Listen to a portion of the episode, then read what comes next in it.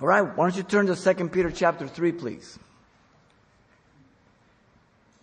The 2 Peter chapter 3, we're going to look at um, verse 11 through 13, and the message entitled Living Knowing that Jesus is Coming.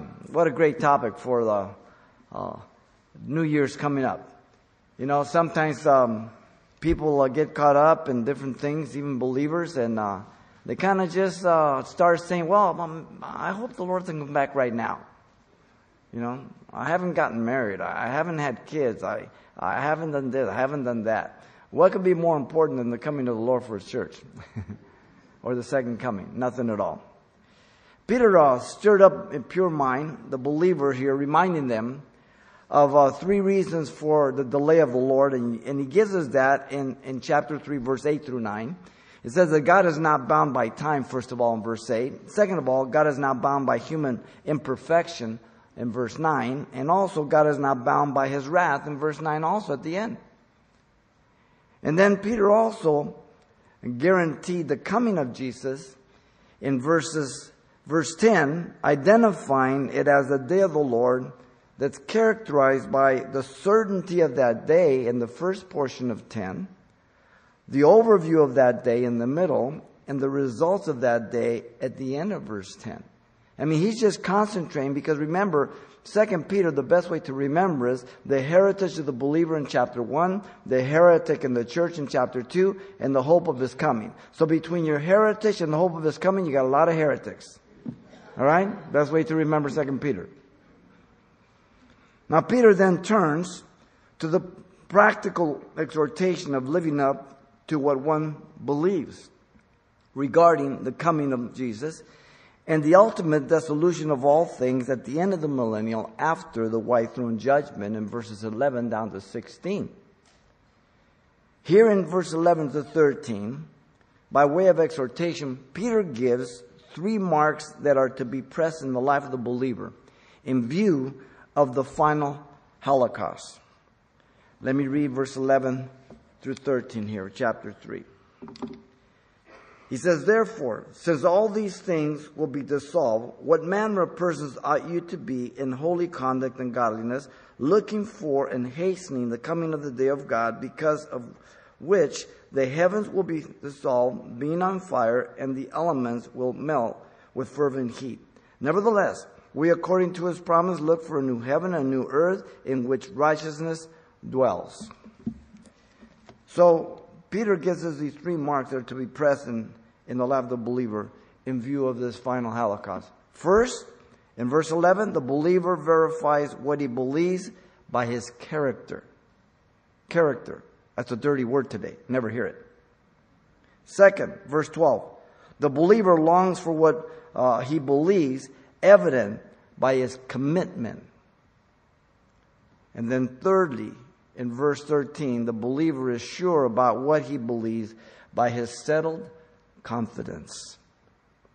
He begins with 11. The believer validates what he believes by his character. Notice here in verse 11, Peter declared that if a person believes something to be true, they will live conformity to what they believe. It's just simple. Two and two is four. It's never five. Listen to the words. Therefore, since all these things will be dissolved, what manner of person ought you to be? He indicates this is a logical, rational conclusion. The word therefore means the sum total of what precedes. This is the only thing you can conclude. In view of the fact that all these things will be dissolved, the millennial heavens and earth, after the white throne judgment. The word dissolve there in the context means that which is uh, uh, to be loosened, undone, dissolved, unbound, compacted together. All that we see. The word is used two other times in verse 10 and 12. But notice he indicates that the believer will be a different kind of person than others. Again, he's talking to believers. The phrase what manner has the idea of a sense of quality and means literally of what country. It's used of Jesus when he muzzled the wind in the storm in Galilee it says, What manner of man is this in Mark 8 27 and Luke 7 39. It is used for God's love that we are called the sons of God in 1 John 3 1. What manner of love is this? It's not from the earth. The whole implication being that it is foreign to the norm of the world. Notice the responsibility is for every believer without exception. We all have the same uh, manual, the same instructions. Nobody has a different Bible. Nobody has an inferior salvation. We're all called to the same kingdom. We've all been saved under the same Lord. We all have the same Holy Spirit. We all have the same mind of Christ. There's no excuses. The word ought there indicates obligation, necessity of duty, sometimes um, translated must. Is used for the necessity of being saved only under the name of Jesus Christ in Acts 4:12. No other name. You must be saved. The tense is the indicative, present, active, ongoing continuously. If we really believe this, it should have an effect on how you and I live. If you believe that a car is going to hit you, you jump out of the way. You don't sit there and wait to find out. 2 Corinthians 4, 16 through 18 says, Therefore we do not lose heart, even though our outward man is perishing, yet the inward man is being renewed day by day. For our light affliction, which is but for a moment, is working a far more exceeding eternal weight of glory, while we do not look at the things that are seen, but the things that are not seen. For the things that are seen are temporal, the things that are not seen are eternal. So when we were apart from Christ, we lived a one-way street. We saw only the physical. All of a sudden, you're born again. You see a two-way street, and there's a physical and a spiritual world, and you're very aware of both of them. Notice in verse 11 that Peter declared that if a person believes God will one day put an end to all this physical world, then the believer is to be an example towards man and God. See, these are logical, rational conclusions based on the information that God has given us by revelation. Listen to his word in holy conduct and godliness. The earthly relationship with our fellow man is mentioned first, as we are created by God for community. The outward evidence is indicated by in holy conduct.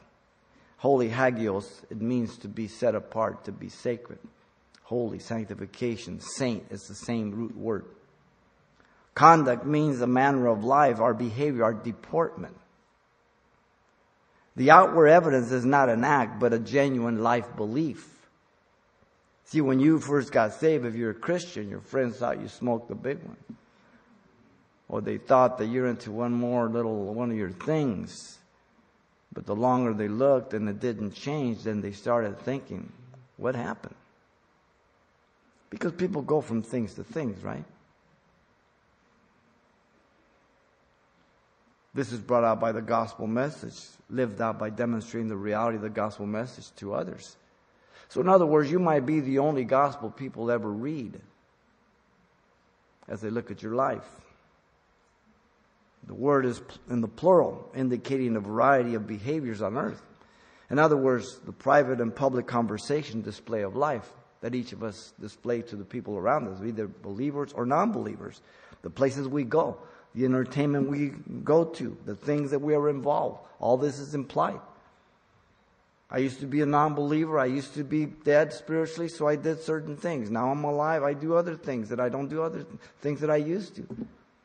And people scratch their head. Why not? The heavenly relation with our Savior is mentioned second. But remember, the parallel one with the community here on earth is dependent upon the vertical first. Though he gets in reverse order, it's always based on, on the divine. If I'm not right with God, I'll never be right with you. Impossible. The inward reality is indicated by the word godliness. It means piety, a life devoted to please God. This being the result of the new birth through the gospel. This is also in the plural, literally in holy forms of behavior and godly deeds. Godliness is the manifestation of the new nature. God says that He died for the ungodly. I presume you qualify. And because you were ungodly one time and you repented, then you were, have the capacity to be godly. It's because you got squared away with the vertical. God has given us all things pertaining to life and godliness, and 2 Peter 1 3 says. Every believer, whatever God allows, whatever God brings into your life, whatever tests, whatever things that He permits, He equips you to pass the test. It's just like teachers. They give you say, listen, Friday I'm going to give you a test. And you've sat there all week long and you've got all the material. You got the lectures, you got the notes, you got the books, everything else, and you flunked the test. You have no excuse. You deserve that F. So in other words, God prepares me. If I flunk it, it's my fault, not God's. A believer can never say, I cannot. All a believer can say, I will not. Remember that. We're to cultivate godliness being accountable to God. 2 Peter chapter 1 verse 6 to 7. And godliness should be the evidence of our true character dealing with attitude of heart. Because God sees the heart. We just look at the outside. But the focus is always the heart.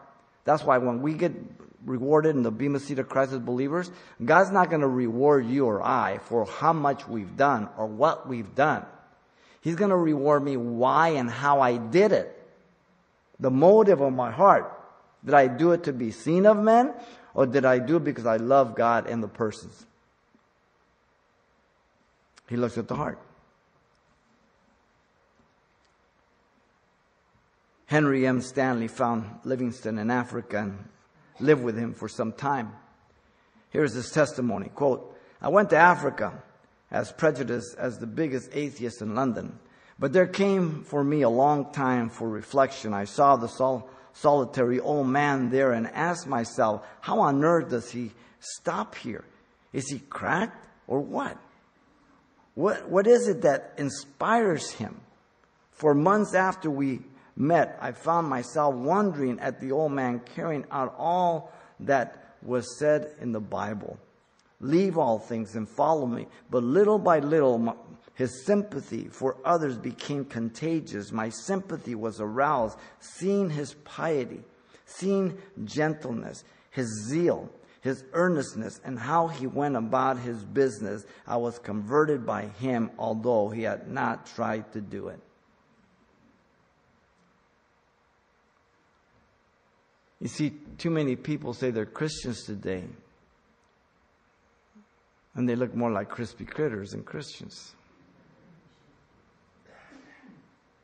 And everybody's a Christian, but yet their Christianity doesn't line up with Scripture. You see, the plumb line is the Word of God. If you're a duck, you better quack. If you're a bird, you should fly. If you're a Christian, you should be like Christ. It's just simple. The plumb line. If we believe Jesus is coming and we'll and we'll do away with this world as we know it, our life conduct changes then. That's the first thing that we understand when we first hear the gospel. We realize that he came not only the first time and he saved us through a sacrifice, but we know he's coming the second time to set up the kingdom, right? And therefore, our life reflects what we believe. We don't do these things as sinners do for the eye of man or for self gain, but we do it because we know that God sees all things.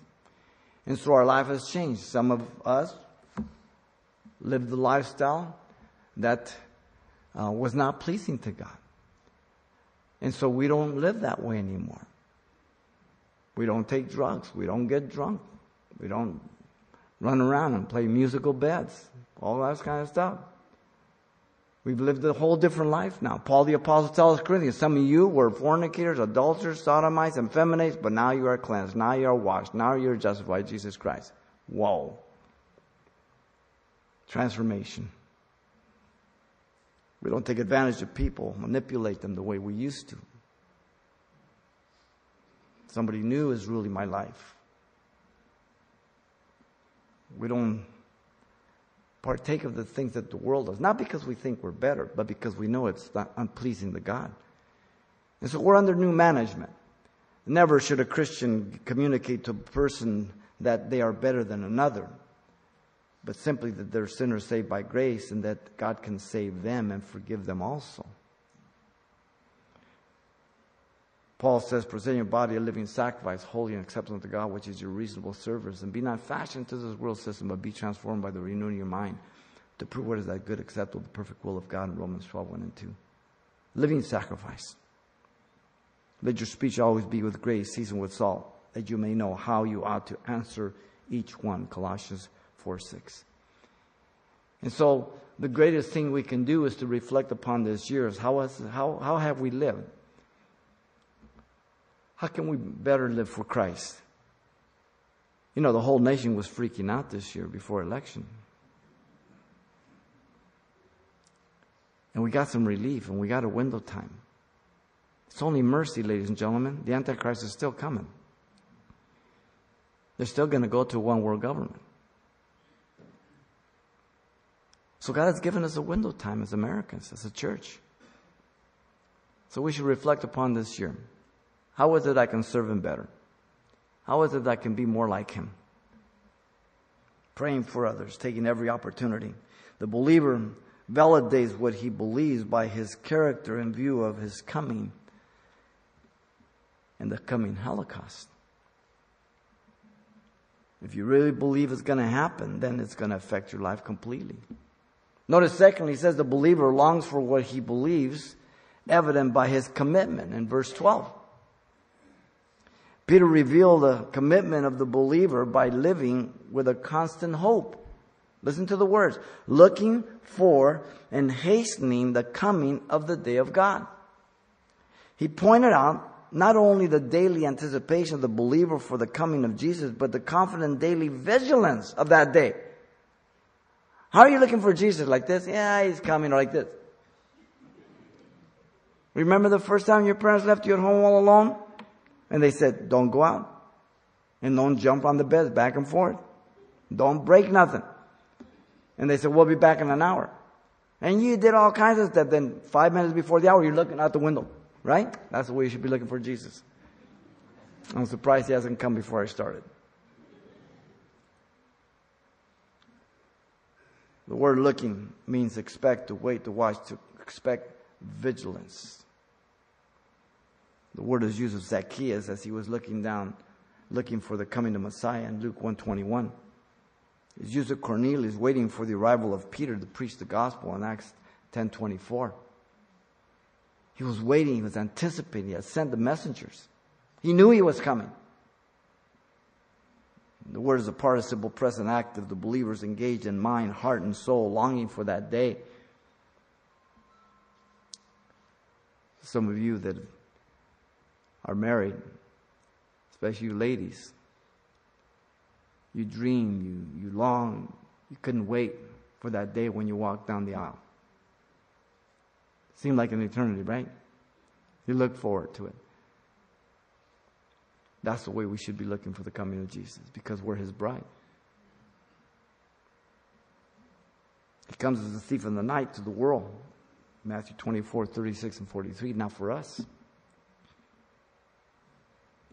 See, he pointed out not only the confident visions that day, but the practical participation till that day.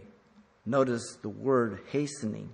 It means desire earnestly or being diligent, but with the idea of involvement. So you're not just passive, but you're involved with this word.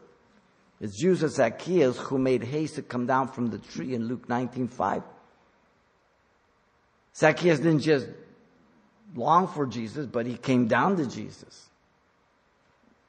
The word appears six times in the New Testament, all involve active involvement, personal responsibility.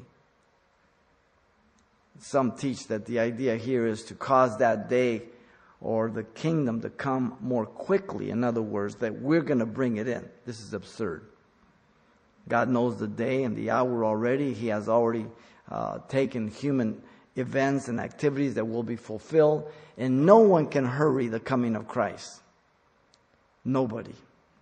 And yet some people today teach in the church that we're going to settle, we're going to set the kingdom, we're going to establish the kingdom.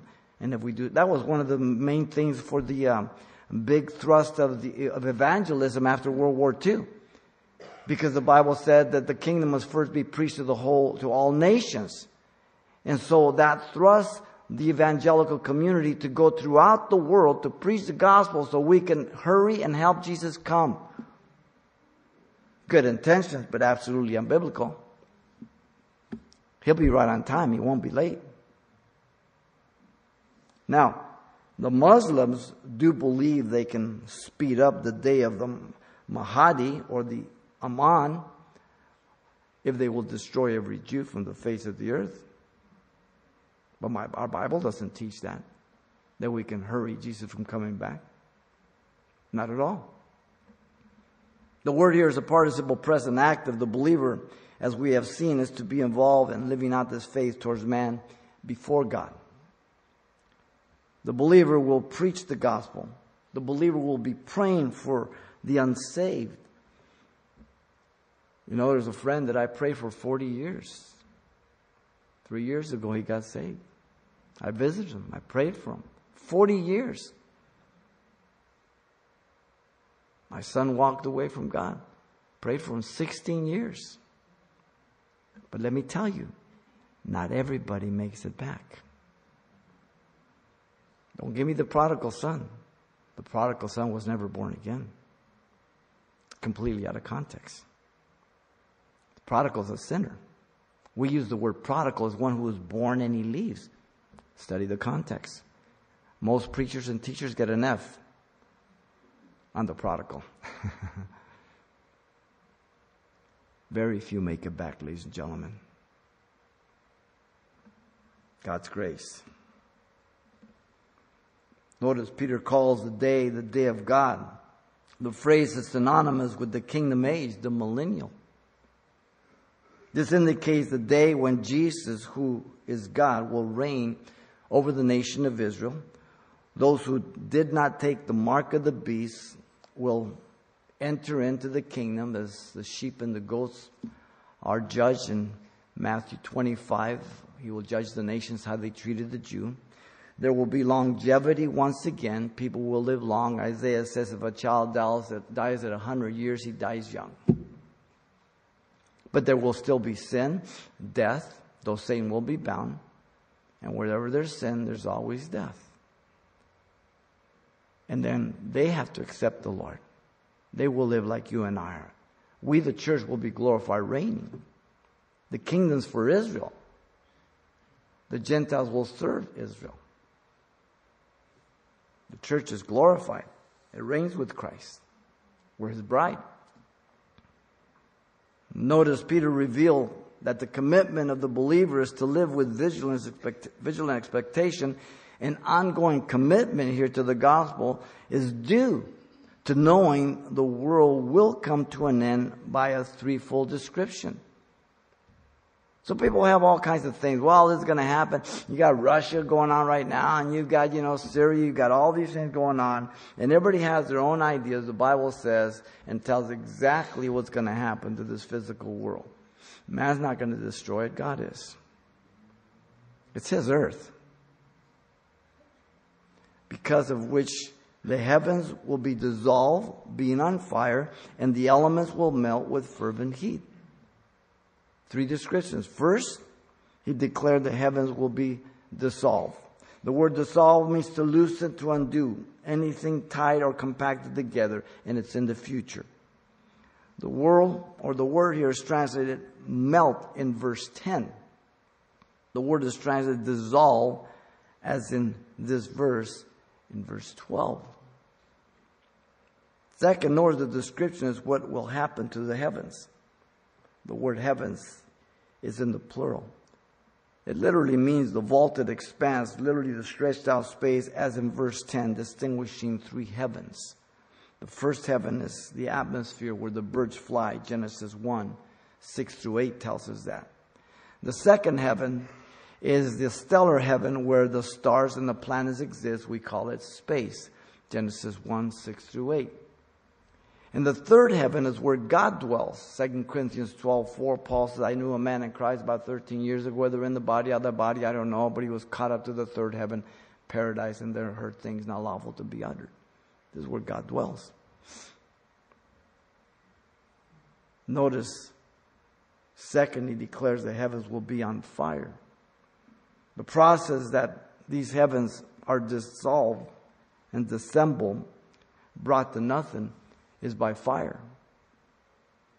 It simply means to burn with fire. You know, heat is an incredible thing. If it's hot enough, it just makes everything liquid. The word appears six times in the New Testament, once in this letter. This could be describing the dividing of the atom, even as in verse 10 it speaks about that. The description is very, very clear. It could be. The structure of the atom should not hold, uh, should not hold together by Coulomb's law of positive charges. They're supposed to be repelling each other, but they don't. They hold together. The answer is Colossians 1:17. All things consist in him, Christ. He holds everything together. Jesus could just say, release, and it blows up. That's what happens with the atom. You split the atom, it blows up. Simple. Now, notice there in verse 12, he third declared the elements will melt with fervent heat. All the things that compose the heavens will liquefy by the intense temperature. The word melt means to make liquid, as I said earlier, indicating the result, and is found only this time in the New Testament. The phrase fervent heat means simply an intense scorching, a temperature that consumes all material things. Nothing can stand. This form of the word appears only one other time in verse 10. This is the reason believers live, preach, and pray according to the gospel, due to the fact that only the believer knows this world is going to go up in smokes. We know what's going to happen to this material world. The world hypothesizes, has their opinion, their ideas. But you and I can be certain of what's going to happen to this place because we have God's revelation. Commitment. There was a father who took his son and he had to drop him off at school. And um, he was about 12 years old and he said, You know, don't go anywhere. I'll come and pick you up. You get out at 4, I'll be here. And the father got carried away. He had some business to do and, and, and he just passed him. And all of a sudden, it was about 7 o'clock and he freaked out, realizing that everybody would be gone by 5 o'clock and the son would be there alone. And as he drove up, he just looked and the son was just sitting there. And his father goes up and says, You know, son, I'm sorry I did I, I, I, were you worried? He says, No, Dad. Why? He says, Because you're my dad. You're committed to me. So he trusted his dad. He knew with confidence. And that's the way, as we live our lives, regardless of what the world says, regardless of what our emotions or feelings are, we know what the Word of God says. We trust God's revelation as the absolute truth. Absolute truth. Most of the parables of Jesus, you know, deal with vigilance about his coming. He gives many parables. Um, the steward who began to beat the manservants in Luke chapter 12, 45 through 48. And then he, to him who, who did things worthy of stripes were given less, and the one who did less, but he knew his master's will was given more stripes. Because to those much is given, much more is required, right? That's a contrast to one who knows his master's will, the Christian, and the one who doesn't know, which is the non believer. The parable is very, very clear. For the grace of God, Titus 2 11 through 14 says, that brings salvation has appeared to all men, teaching us that denying ungodliness and worldly lust, we should live soberly, righteously, and godly in this present age, looking for the blessed hope. The blessed hope is the rapture the glorious appearing of our great God and Savior Jesus Christ, who gave himself for us that we, he might redeem us from every lawless deed and purify for himself his own special ze- people, zealous for good works. And so God has put this hope in our heart, this desire. We didn't have this before we were Christians. This is the result of the gospel, the new birth. The key characteristics of sinners who has a sinner who has repented is transformation from the inside out. They become a new creation. 2 Corinthians 5:17 all things pass away everything becomes new. You remember in your day in your life a day when you turned around when you heard the gospel and God just changed your life. I remember 1973 when God saved me. He messed my life up for good. Complete change. And this is what God does, regardless of who you are, no matter where you're coming from, no matter what you've been into, no matter what's been into you. God doesn't say, well, I can only save those people if they only did these kind of things. He saves all.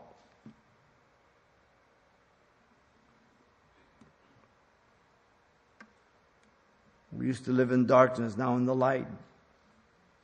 All that we are, all that we do is a result of Jesus Christ. And so, as we look at this year, once again, it's so important our commitment to Christ. We're committed in the church because we're committed to Christ, because the people of God are, are the church. The building is in the church is the people, those who are born again. And so the believer longing for the kingdom to come knows that it will take place Therefore, they live as the people of God. Because they're reading the Word, they're studying the Word, they understand what the Bible says. So they're praying for the kingdom of God to come. They're seeking first the kingdom of God and His righteousness, as Matthew 6 33. Knowing that people can only enter the kingdom through the gospel, through the name of Jesus Christ. It cannot be altered, it cannot be watered down, it cannot be made wider than that. Though the world wants to make it wider and the, and the emerging church and seeker friendly wants to make it wider, you can't make it. Though the Catholic Church may want to make it wider, you can make it wider. Jesus said, I'm the way, the truth, the life, and no man comes to the Father by me. And if you try to make it any wider, then you're an enemy of the kingdom of God. You just can't do that. And so we pray for the lost. Those in authority, First Peter, First Timothy 2, 1 through 4, the kings and emperors and, and those who are in authority, that we may live peaceable lives, that they might get saved. God saved Nebuchadnezzar. Daniel was a great example. Hard not to crack, but he got the message. Jude 20 to 23, there's only one chapter, but you, beloved, building yourselves up in your most holy faith, praying in the Holy Spirit. Keep yourselves in the love of God, looking for the mercy of our Lord Jesus Christ unto eternal life. And on some have compassion, sinners, making a distinction. But others save with fear, pull them out of the fire, hating even the garment defiled by the flesh. So in other words, you want to use wisdom. You come out of the drug world, don't go around the candy man right away. You fill in the blank. And when you're dealing with people, the, uh, the lifestyle that you came out of, you be careful you don't get too close or you get burned. So use common sense, use wisdom. You don't get cocky. You don't get overconfident. You keep the Lord between you and Satan. And you stay in the Word of God. And so the believer longs for what he believes, evident by his commitment. How's your commitment to Christ. How'd you do this year? Is church heads, I go to church, tails, I stay home. Heads, I read the Bible today, tails, I don't. See your commitments to Jesus Christ, not to any person. Notice thirdly, the believer's sure about what he believes by his settled confidence. In verse 13. Peter based his confidence in the prophetic promise of God. Listen to the words. Nevertheless, we, according to his promise. This is not man's words. The reputation of God is at stake here. God is all knowing, all powerful, all present. He is perfect in every one of his attributes. God is holy, just, true, therefore he cannot lie. Numbers 23 19 says. That I may not understand how God can do certain things is my problem, not God's. He's the epitome of perfection. The promises of God cannot be thwarted, nor can they fail. They will come to pass. He promised the Messiah through a woman without the participation of a man. He fulfilled it. The promises in Genesis 3:15, Matthew 1:23, a virgin shall bear a son, a child, call his name Emmanuel. Fulfillment of Isaiah's prophecy. For God, nothing's impossible. Joseph, fear not to take Mary as your wife, for that which is conceived in her is of the Holy Spirit. Wow. Promised the time of the Gentiles would last till the second coming. So he gave to Nebuchadnezzar that vision, the head of gold, Babylon, the arms and shoulders of silver, Medo Persia, the belly of brass, Greece, the legs of iron, Rome. And then there's kind of a prophetic clock that stops there. And you have the church age. And when the churches are removed, then you'll have the ten toes of iron and clay, the ten nation confederacy that will give their power over to the Antichrist for the tribulation and great tribulation. God revealed all of that before those empires even came to be. We can look back and see it perfectly. Man can't reveal the future, only God can. Notice still in 13, Peter bases confidence in the promise of the eternal state. This is the context here. Look for new heavens and a new earth. He declared the believer looks forward to these two things new heaven and new earth. The word new, kainos, means new in quality, not a renovation, as in the thousand year reign that Isaiah 65, 17, and 18 speaks about. During the thousand year, God is going to just renovate the earth. And all the animals will not be fierce anymore, be like the, but there'll still be sin and death. But at the end of the thousand years, after the white throne judgment, this is the kainos. This is absolutely new quality. It's not just going to be renovated, it's going to be completely new. The eternal state is mentioned by Isaiah in Isaiah 65, 20 through 25, in 66 verse 22 and many other portions. John confirms the disappearance of the millennial earth and heavenly order. Listen to him in Revelation 21 1. Now I saw a new heaven, and a new earth, for the first heaven and the first earth had passed away after the white throne judgment. That is right there, the context.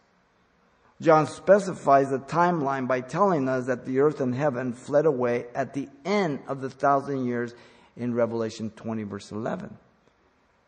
So we are giving all the time poles so that we can locate all these things. He does not give the particular details of the new heaven and earth here in his epistle, the apostle Peter, but John does. In Revelation 21, 1 and 2, it says that during the millennium, there will be vast fishing in the Dead Sea is healed. Ezekiel 47:10, Zechariah 14:8. That's during the millennial kingdom. The present sea is necessary to cool the planet, rain, food, and the purging of all the trash and the sewage. It occupies two thirds of the earth, water.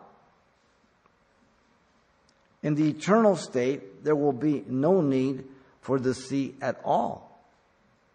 John saw a city Listen to him in Hebrews 12 or Revelation 21 2.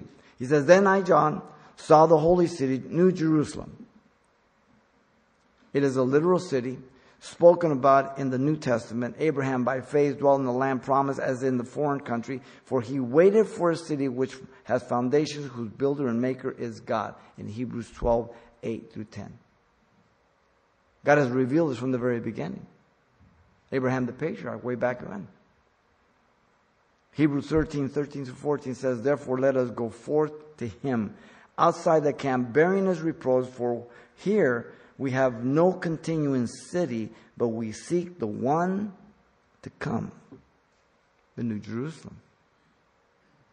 See, we reign with him through the millennial kingdom, but we will rule in the eternal state. We'll be with him forever and ever in that new state, the eternal state.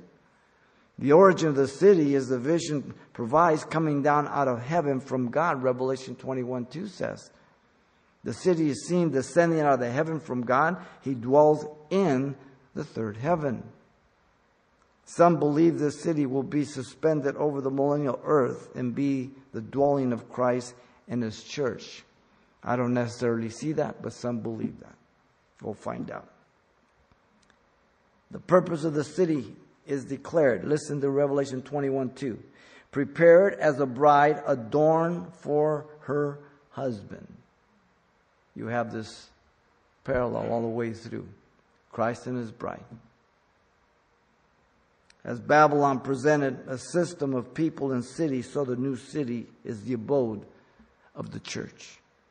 The city is symbolic of the bride waiting and prepared for a specific day and a specific person, even as Jesus said in John 14, 1 through 3. Notice Peter based his confidence in the promise of the eternal state of God's relationship with man. Listen to his words, in which righteousness dwells. He is declaring God will literally live among his people as before the fall in unbroken fellowship without sin, in contrast to the millennial kingdom. Because during the millennial kingdom, there still will be sin. How do we know that? Because people will die. Death is the result of sin. Simple. The phrase righteousness dwells, in its broadest sense, is to be as, a, as we ought to be in that abiding condition. John confirms this in Revelation 21 3 when he says, Behold, the tabernacle of God is with men, and he will dwell with them, and they shall be his people. God himself will be with them and be their God. This is the eternal state. We will spend all eternity. People say, Well, I don't know if I want to live for eternity. You, you don't have any choice. All you can choose is where you're going to spend eternity heaven or hell. You ever buy a house? What's the key thing? Location, location, location. What kind of neighborhood you want for eternity? Heaven or hell? It's your choice. God doesn't decide that, you do. The word for tabernacle is used for the incarnation of Jesus in John 1.14. The references to his people, Laos, the plural indicating Jew and Gentile, one in Christ Jesus. John tells us God will remove the former things. Therefore shall be no more pain, for the former things have passed away. Revelation 21 4. See, a lot of times people say, well, you know, you know the, it's not the millennial, it's the eternal state when this happens. God will wipe away every tear from their eyes. Isaiah 25 8. There shall be no more death. Revelation 20, verse 14, and others. There should be no more sorrows. Isaiah 65 19. There will be no more crying or pain. Isaiah tells the child, as I said earlier, will die at 100 years old and say that he died young.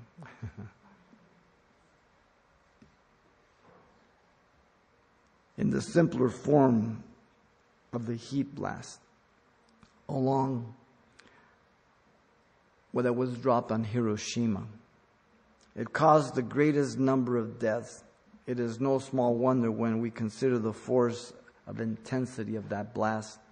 The temperature at the center thereof reached momentarily an official estimated million degrees centigrade, three times the temperature of the sun and 10,000 times the temperature of the surface of the sun.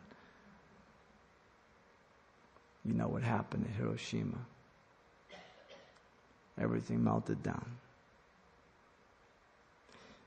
God commanded, write the record of the eternal order as genuine and true for all who would read in the future. In Revelation 21, 5 through 6, the completion of the new work. And he said to me, it is done there in verse 6. It's done. The proclamation, it is finished. Same as he said at the cross. for justification. The identity of the one who did it, I am the Alpha, the Omega, the beginning and the end. The person is Jesus Christ, Revelation 1 8. The invitation is to all. I will give of the fountain of the water of life freely to him who thirsts. The same promise is given by Jesus on several occasions. He excluded no one. Whosoever will.